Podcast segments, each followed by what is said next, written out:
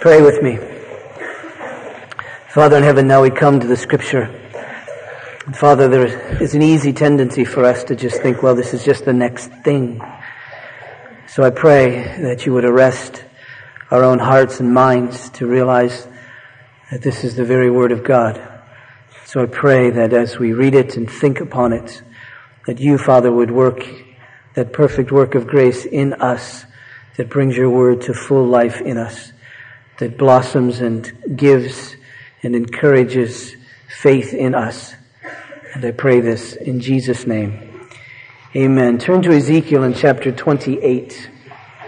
Ezekiel chapter 28, I want to read verses 24 uh, through 26. Ezekiel 28.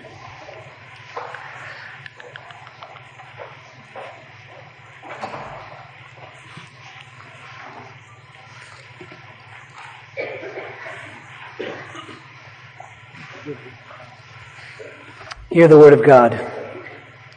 And for the house of Israel there shall be no more a briar to prick or a thorn to hurt them among all their neighbors who have treated them with contempt.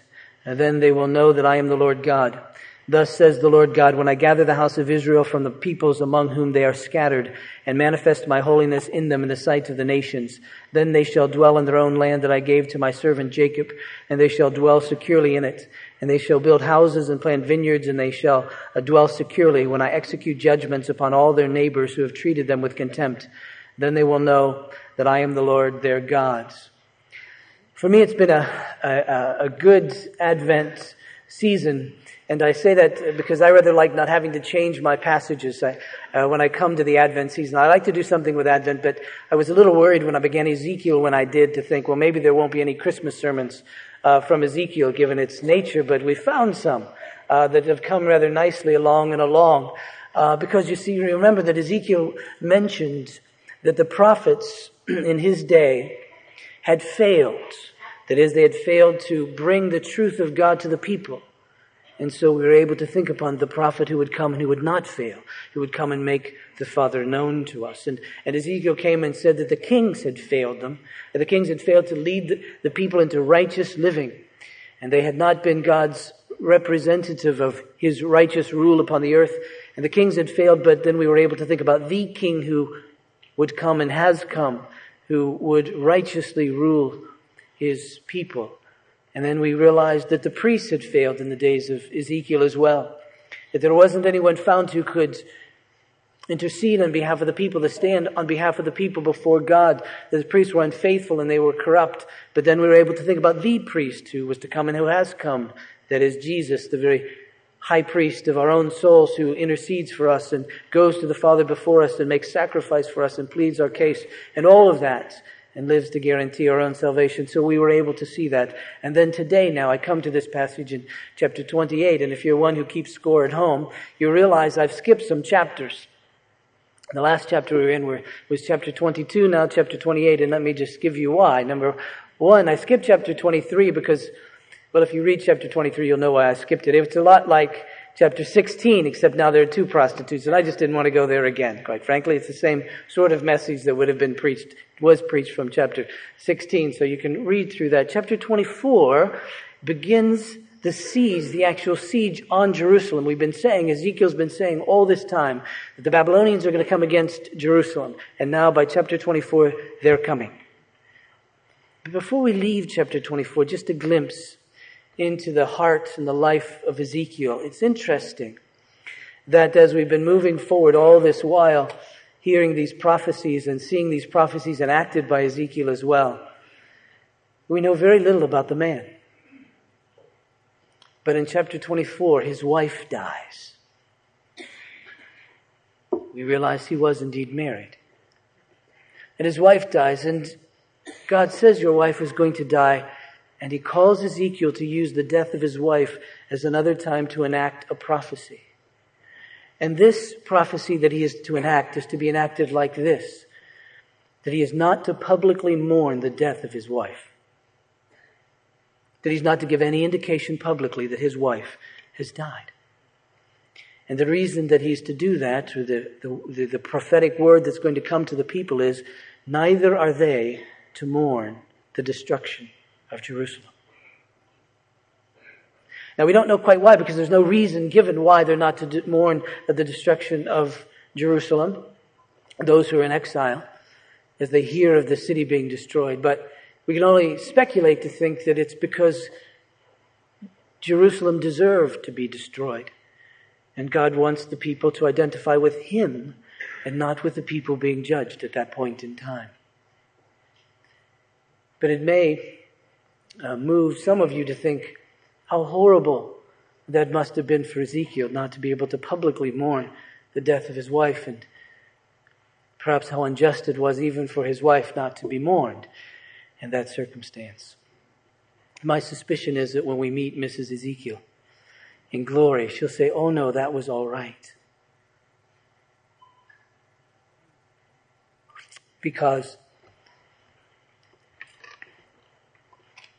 wives and families of those who publicly minister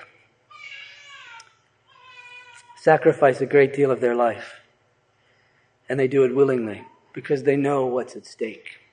And I have a suspicion that when we meet her, she'll say, That was all right. Because there was something more important than my death being acknowledged publicly by my husband. What was more important is that God's word, his true prophetic word, went forth. And then we come to chapter 25. In chapter 25 to chapter 32, is a series of passages, and this won't surprise you that they're judgment passages. But what's surprising is that they're not judgment passages on Jerusalem or on Israel. They're judgment passages about all the nations around Israel. God is saying that the Babylonians that came was going to blow through Jerusalem in a couple of years, take a couple of years to do it, going to go through Jerusalem and destroy it, will also then bring judgment and the downfall of the nations around Jerusalem and around Israel. That's what these chapters are about in chapters 25 through 32. And I think, at least at this moment in time, although I've committed myself to reread these chapters a few more times, I think this is the only sermon I'm going to preach from this series of chapters. And what I've landed on, the little island in the midst of this, is what I read for you because it's a word of restoration. It's a word of hope to Jerusalem, to Israel, to the exiles. And notice what it says. Let me read it again. Chapter 28 says, And for the house of Israel there shall be no more a prick, a briar to prick or a thorn to hurt them among all their neighbors who have treated them with contempt. Then they will know that I am the Lord. God saying, listen, I'm going to come and I'm going to, to bring the downfall of all these nations around you that have been thorns in your side, that have hurt you over the years and over the centuries, and I'm going to bring their downfall so that a day will come when you can live in safety and security. God saying, I'm going to destroy all your enemies after I judge you, of course, but I'm going to destroy all your enemies, and then I'm going to bring you back. And when I bring you back, there won't be any enemies around you to even be as something as a briar or a thorn to scratch you or to prick you. That's what he's saying to them in the midst of all this. Now, what do we make of that? Well, notice that God is going to bring judgment on these nations. You'll notice in verse 24 because they've treated his people with contempt. Now God is judging them, but that's not treating his people with contempt. He's just being faithful to his covenant. Sort of like the time when, when uh, two of my children were out playing one day with a group of other kids in the sandbox and, and one of them, okay, Sarah, got knocked over. And, and, uh, and Joshua went up and hit the little boy who did it. And he says, wait a minute, she's my sister. I'm the only one who gets to hit her. Something in me was proud of him that day. But there's a sense in which God says, I can judge my people, they're mine, but no one else can touch them. I can deal with my people, but, and that's fine, but, but no one else can touch them. They're mine. They're my children. Thus, if I bring discipline upon them, I can bring discipline upon them, but not you. And so he comes to the nations around them who've treated Israel with contempt. Notice, if you'll turn back just a couple of pages to chapter 25 and verse 2, where the Ammonites are discussed. And he says, verse 3, Say to the Ammonites, Hear the word of the Lord God. Thus says the Lord God, because you said, Ah, over my sanctuary when it was profaned and over the land of Israel when it was made desolate and over the house of Judah when they went into exile. In other words, he's saying, listen, you saw my sanctuary being profaned You saw my people go into exile and you said, good. That wasn't yours to say. You should have mourned for my people and the dishonor of God. And then he goes on against uh, the Edomites, for instance, just later on in that chapter, verse 12. Thus says the Lord God, because Edom acted revengefully against the house of Judah and is grievously offended uh, in taking a vengeance on them. They came against my people when they had no right to come against my people. So God says, now I'm going to bring their downfall. Again, in verse 15 of that same chapter, uh, the, uh, the Philistines were nemesis in the sight of Israel forever and ever. As we read through the scripture, we find that the Philistines are always there in battle. And he says the same thing about them. They acted revengefully against Israel, so now he's going to come and bring their downfall. But, but the main one that gets the attention here, at least from chapters 26 to 28, is this city, this nation of Tyre. After this, it's Egypt, but Tyre. And, and, and Tyre has the same problem. Notice in chapter 26 and verse 2, he says, Son of man, because Tyre said concerning Jerusalem, Ah, the gate of the people is broken. It is swung open to me. I shall be replenished now that she is laid waste. You see, Tyre looked at the destruction of Jerusalem and said, good. This will be to our benefit. We'll not prosper even more because there's, you know, one of our competitors has gone or, or we'll be able to go in there and get the spoil as well. And so they were happy that Jerusalem was destroyed. And he says, no, no, no, no, no. You don't get to be happy. You don't get to take advantage. They're my people and so I'm going to come. And what was really behind that was the pride of Tyre. Notice in chapter 28, skip over a chapter, in chapter 28 in verse 1. Says, The word of the Lord came to me, Son of man, say to the prince of Tyre, the king of Tyre, Thus says the Lord God, because your heart is proud, and you have said, I am a God, I sit in the seat of the gods in the heart of the seas, yet you are but a man and no God, that you make your heart like the heart of a God. He's saying, listen, the king of Tyre thinks himself to be like God. He thinks himself to be self-sufficient. He thinks himself to be dependent only upon himself. He thinks that he can define his own life. He thinks that he can direct his own life. And he thinks then that he can go out and get whatever it is that he wants. And that will bring delight to his life. And that will satisfy him. And he answers to no one else. He follows no one else. He takes direction from none other. He sees himself as a God. And of course, that was only reinforced as his, as his wealth increased, as his strength increased, as his wisdom increased over others, and he began to become more autonomous in his own mind. But then God goes on, verse 6 in the middle of it. Because you make your heart like the heart of a God, therefore behold, I will bring foreigners upon you, the most ruthless of the nations. They shall draw their swords against the beauty of your wisdom and defile your splendor. They shall thrust you down into the pit, and you shall die the death of the slain in the heart of the seas. And then verse 9. This to me is just one of the most eye opening verses in this whole section. Will you still say, I am a God in the presence of those who kill you, though you are but a man and no God in the hands of those who slay you? Here he is, right in the face of those who are more powerful, those who will really kill him. But because of the pride of his heart, the answer to this question is yes. I'll look at those in the eye who say they will kill me and say, no, you won't. Yet they will. That's the pride of a heart that thinks one is like God. But then in a very interesting turn, Ezekiel goes on and he makes this whole indictment greater than just for the people of Tyre. Notice verse 11. Moreover, the word of the Lord came to me, Son of man, raise a lamentation over the king of Tyre and say to him, Thus says the Lord God. You were the signet of perfection, full of wisdom and perfect in beauty. You were in Eden.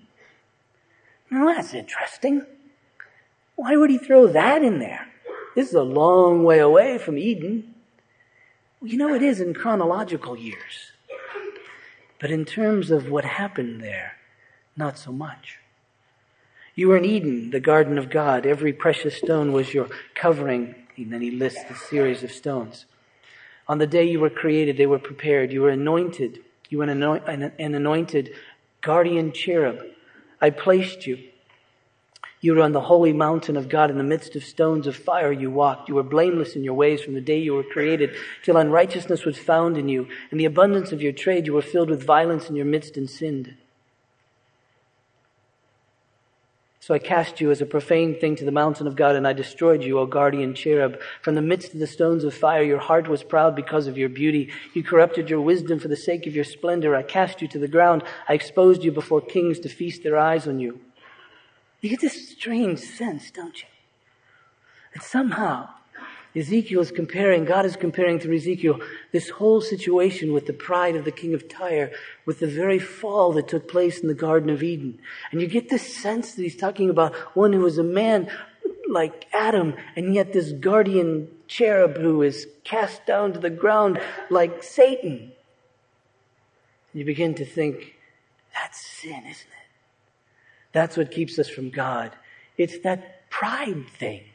It's that pride that says, no, I can really go it alone. No, I can really be my own person. No, I can really define my own life. No, I can really direct my own ways. I can really delight in only that which satisfies my passions. And you begin to think about the, the very sin that came upon Adam when, when, when, when, when Satan came to him and said, you can be like God if you eat from this tree of the knowledge of good and evil. Because Adam, that puts you in the position of, of being able to define what is good and what is evil, and that's God's job. God gets to say what's good and what is evil, but, but if you eat of this tree, then you'll be able to say, no, God, I'm my own person. No, God, we're going to go our own way. No, God, we're going to do this ourselves. Thank you very much. And you see the same sin of pride is this same sin that was enveloped in the heart of this king of Tyre and he thought himself to be God. And then I must say, I think of Romans in chapter 1 as well, beginning with verse 18. For the wrath of God is revealed from heaven against all ungodliness and unrighteousness of men who by their unrighteousness suppress the truth. You see, that's our problem, isn't it? That deep down we suppress this truth. Somehow we know God exists. We know we're not autonomous, but yet we live as if we are. We just, we just put him down and put him aside, sometimes violently, sometimes apathetically, sometimes just to put him over there, but we, we live as if God isn't really real. Verse 19, for what can be known about God is plain to them because God has shown it to them. For his invisible attributes, namely his eternal power and divine nature, have been clearly perceived ever since the creation of the world in which things, uh, in the things that have been made. So they are without excuse. In other words, everything just shouts God. The heavens, the scripture says, declares the glory of God. Question is, are we listening? Are we hearing? Are we watching? Are we seeing all the marvelous creation of God? Because if we are, that in and of itself should cause us to turn and to bow before Him and to say, there's someone who's greater than I to whom I must, I must follow. And then he goes on, verse 21, for although they knew God, they did not honor him as God or give thanks to him, that is, they didn't honor him as God or, or say thank you for all of this, for giving me life and breath and health. For although they knew God, they did not honor him as God or give thanks to him, but became futile in their minds. Futile in their thinking, and their foolish hearts were darkened. Claiming to be wise, they became fools and exchanged the glory of the immortal God for images resembling mortal man and birds and animals and reptiles. They said, We'll worship whatever we want, but we're making it. It's coming from us same sin. And so we realize that God is the judge of all the earth, that God is the God of all. And whether it's Israel and he's bringing discipline and judgment upon his own people in response to his covenant, or all the nations of the world who turn against him, he's going to judge. And that's, and that's that. But in the midst of this, there is this promise of hope to the people in exile in the days of Ezekiel, don't worry, I'm going to destroy all of your enemies and you will be able to live in safety. Now, if you can think about being one of those people in exile and getting that word, and remember, they don't have CNN telling them what's happening in Edom and, eh, you know, the Ammonites and the Philistines and all that. They're just getting this prophetic word. I suspect it would be rather hard to believe. To think, is that really going to happen? And as Ezekiel is saying, I want you to set your heart this way. I want you to understand this is what's coming. I want you to understand that there will be a time when, maybe not you, but at least your children or your children's children, someone will be able to live in safety because God's going to destroy all of your enemies. Okay, you got that? Because that's just introduction. Now, here's the point. I think about what's that mean, really? in the context of our own lives. But I think this, that we're caused, called by God to live with the same kind of faith. When we were thinking about the advent of Jesus and we are thinking about him coming in as King of Kings and Lord of Lords, the one thing that we mentioned a couple of weeks ago is from a passage from Psalm 110, which is repeated numerous times in the New Testament. In fact, it's, it's the most quoted verse from the Old Testament in the New Testament, Psalm 110 verse 1, which says, Psalm 110, that this one's going to come and he's going to sit at the right hand of God and he's going to rule and reign and bring all of his enemies under his feet. That's the promise we have from Jesus. It's, it's reiterated uh, about Christ in 1 Corinthians, for instance, in chapter 15 and verse 25. The apostle writes, For he must reign, that is Jesus, he must reign until he has put all his enemies under his feet. The last enemy to be destroyed is death. What he's saying is, right now, Jesus is ruling and reigning. And right now, he's ruling and reigning, and he's bringing all of his enemies under his feet. Jesus is bringing the downfall of all of his and our enemies.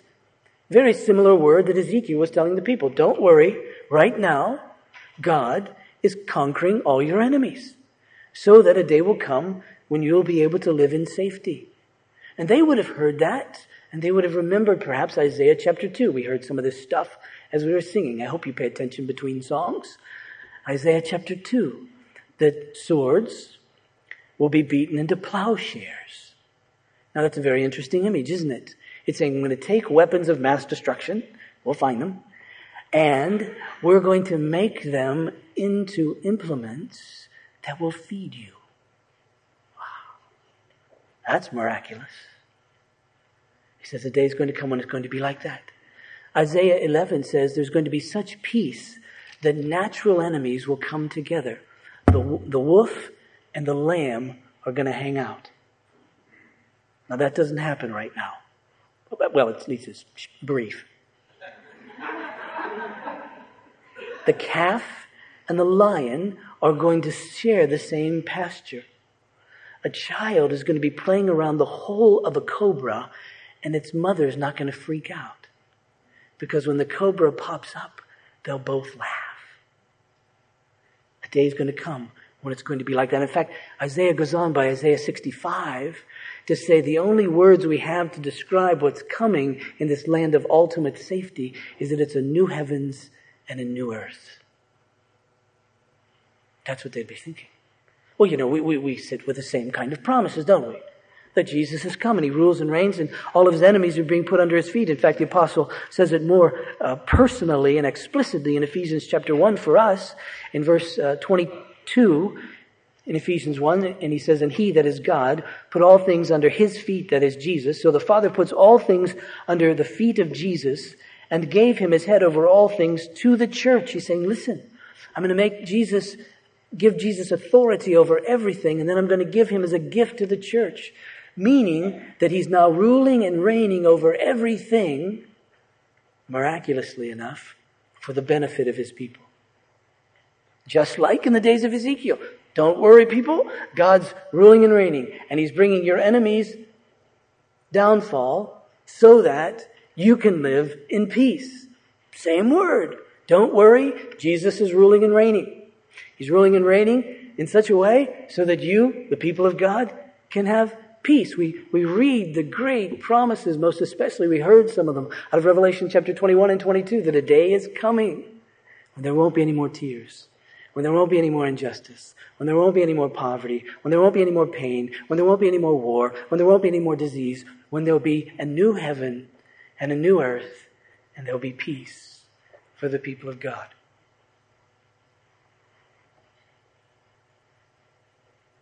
But if I were the people in the days of Ezekiel, I'd ask the same question that I ask today, and that is, why don't I see it?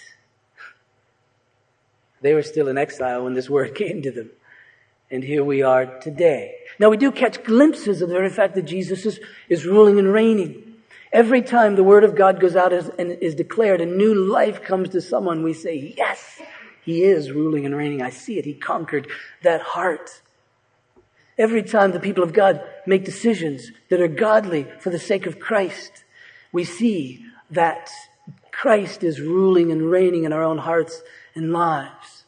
The scripture says every time that someone comes to another believer and helps them and gives them a cup of cold water or clothes them or whatever, then of course we see the very ruling and reigning of Christ in that context every time a husband loves his wife as Christ loves the church, every time a woman submits out of reverence to Christ for her, to her husband, we see the rule and the reign of Christ in the midst of that situation. Every time apathy turns to compassion for the sake of Christ, every time judgmentalism turns to mercy for the sake of Christ, every time the, the blood of Christ is claimed to cover a sin, we see the triumph, the work of Christ. But every time we open the paper, we see war. We hear reports of famine. We walk through the hospitals and see people crying because diagnosis of cancer has been made. We see death among us. We certainly see injustice. We certainly see poverty. We certainly see people hurt. We certainly see immorality around us. I was talking with someone the other day saying as he was walking out of the Free State Lawrence High basketball game the other night, he couldn't believe the language of the students. Sadly, we believe it, but it's there. We see the immorality that takes place. We see how the name of God is defamed and dishonored and all of that. And we, with the saints in heaven, as you read in the book of Revelation, we want to say, Lord, how long can this go on? How long can this continue? So we don't see the ruling and reigning of Christ. What must we do? Well, we must do what we've been called to do, which is live by faith. And the people in the days of Ezekiel would have to live by faith in that word from the prophet, tuck it away, keep it with them, and no matter what else was happening in the midst of their lives, be able to say, but I know a day is coming, I know a day is coming, I know a day is coming, and that you see would be the very thing that would keep them from becoming discouraged, to keep them from coming, uh, to keep them from losing hope. That very faith. You remember the life of Paul 2 Corinthians in chapter 4, he describes his life. Verse 8, he says, We're afflicted in every way, but not crushed, perplexed, but not driven to despair, persecuted, but not forsaken, struck down, but not destroyed, always carrying in the body the death of Jesus, so that the life of Jesus may be manifested in our bodies. For we who live are always being given over to death for Jesus' sake, so that the life of Jesus may be manifested in our mortal flesh. Quite frankly, that doesn't sound like a triumphant life. He's getting beaten up all the time. And if I think you go up to Paul and you say, Paul, after a good beating, and the, his back looks like hamburger, say, Paul, you discouraged? He'd say, uh, no. Have you given up hope? He'd say, why? And you'd say, well, because you're getting beaten up all the time. What sustains you? Verse 16. So we don't lose heart though our outer nature is wasting away, our inner nature is being renewed day by day. For this slight and momentary affliction is preparing for us an eternal weight of glory behind, beyond all comparison. And here's the secret. As we look, not to the things that are seen, but to the things that are unseen. For the things that are unseen are transient or temporary, but the things that are, I'm sorry, the things that are seen are transient, but the things that are unseen are eternal. Paul says, I, I look at what I can't see. So you are called to look at what we can't see. And what we can't see, but that we look at, is the fulfillment of the promises of God. And so you see, when difficulties come, I, have a little catechism that I go through. You don't have to be old and dead to write a catechism. So I write catechisms for myself all the time, questions and answers. Like when something bad happens, I begin to think, well, where's Jesus? And the answer that comes back is that he's sitting at the right hand of the Father, ruling and reigning. And I always say, uh, really? And the answer is yes. And I say, why can't I see it? Well, because it's not ready for you to see yet. Well, what's he doing? Well, in the midst of this circumstance, in the midst of this difficulty, you see, every time people begin to focus on what is valuable and throw away what is invaluable, ah, he's ruling and reigning. Every time they make decisions to follow after Christ and to live by faith, ah, he's ruling and reigning. Okay. So then how must I live? By faith. But will I ever see it? Uh, yes. Really? Yes. When? Ah, when he returns. Then you'll see it. Because you see, when he comes back, there is a judgment. And it's very interesting that the judgment can be viewed just like it was in the days of Ezekiel. For instance, you know the situation in Matthew chapter 25. It's a great judgment scene in the New Testament. And what happens is that all the nations of the world are gathered before Jesus. And they're judged on how they treated the brothers of Christ. Did you see some, did you see a brother of Christ hungry? Did you feed him? Thirsty? Did you give him drink? Naked? Did you give him clothes? In prison? Did you visit him? Jesus said, if you've done it to the least of these brothers of mine, you've done it to me. But if you've treated them with contempt, then you don't belong to me. That's when we'll see it. My last question in my catechism is simply this. But can I believe it? And I begin to think. There was a promise given a long, long time ago. It was a promise given when the greatest scandal that could ever be imagined occurred, and that is that the crown of God's creation rebelled against him. These people, Adam and Eve, created by God to love him and to fellowship with him and to reflect him, actually turned against him and thought themselves to be like God. And rather than destroying them as God had every right to do, he gave them a promise, and the promise was that a day will come when out of the seed of the woman would come one who would crush the head of evil, crush the head of that serpent, Satan, though his heel would be bruised. And yet, even as that promise was given, you wondered how in the world that would ever become fulfilled. Because if I'm Adam and my one son then afterwards comes to me and says, confesses that he just killed his brother, I wonder, is this really going to be the case? Can someone really come and set this all right? And then it seems to get worse. God's own commentary on what took place was that the thoughts and inclinations of the hearts of people were evil continuously, and it didn't seem like it was getting any better. And then a judgment comes. There was a flood over all the earth. One family was saved, but in the midst of that, the, the head of this serpent was not crushed.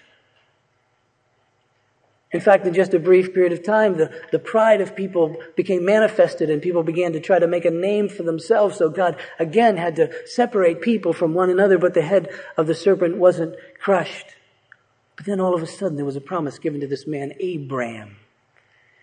And we got the feeling, that got the sense that this, that, that this promise would be fulfilled through him because it was through him and his seed that all the nations of the world would be blessed, and that promise was reiterated all the way through his sons. And we realized he would come from the tribe of Judah. He would be born in the line of David and be a king like him, a priest of the order of Melchizedek. And, and, and promises then began to come that when this one would come, he would preach the good news to set captives free. He would, he would give sight to those who could not see. He would unstop the ears of those who could not hear. He would enable the lame to, to walk and the mute would, would shout for joy. That people would come into the very presence of this one with singing and gladness would be upon their heads forever and forever. And the nations of the world would come together and indeed, weapons of war would be melted down, would be changed to implements of peace and health and help. And then there was a great deal of silence. No discussion at all, no prophetic word, nothing coming to the people. And then all of a sudden there was a star that came on the heels of an angel coming to a man and a woman. And there were angels, and there were shepherds, and there were wise men. And then there was a slaughter of innocent people because this one who had come was so dangerous to the political authorities of the moment. And then there was a flight to Egypt, and then there was a return home. And then there was nothing. Quiet again. And then there were some priests that were really impressed with this young boy. And it made sense to them in some strange way to think that he was really about his father's business. And then there was silence again until there was this very strange man in the wilderness who began to shout, Let's make straight paths for the Lord. And then there was a dove. And then there was a word, This is my beloved Son, in whom I am well pleased. And those who were blind could see, those who were deaf could hear, those who were lame could walk, those who couldn't speak would shout. And then they killed him. And then he came back to life because it was in the killing that the head of that serpent was crushed, though his heel was bruised. And then we begin to think, is this the time? Is this the time when all of these wonderful things will come true? And the answer was, he left. He ascended. He went. So what's he doing? He's ruling and reigning and bringing all his and our enemies under his feet so that a day will come when there won't be anything even as small as a thorn or a briar to bring discomfort to our souls or bodies. Because you see, a promise was made. And that promise was that in the same way that he left, he's coming back. And that, you see, is the truth. Let's pray. Father in heaven.